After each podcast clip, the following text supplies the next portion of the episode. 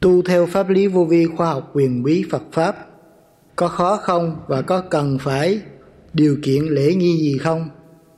Mỗi mỗi học cái gì ở thế gian phải chú tâm và tìm hiểu, đi đúng được thì tự nhiên phát triển. Thế gian kỹ thuật đọc, hiểu và phải làm được thì mọi việc nó sẽ ra những cái hình ảnh tốt. Nhưng những người quay phim mà không hiểu đầu đuôi phải mở chỗ nào, đóng chỗ nào và xoay chuyển chỗ nào, làm sao mà chụp được cái hình tốt được.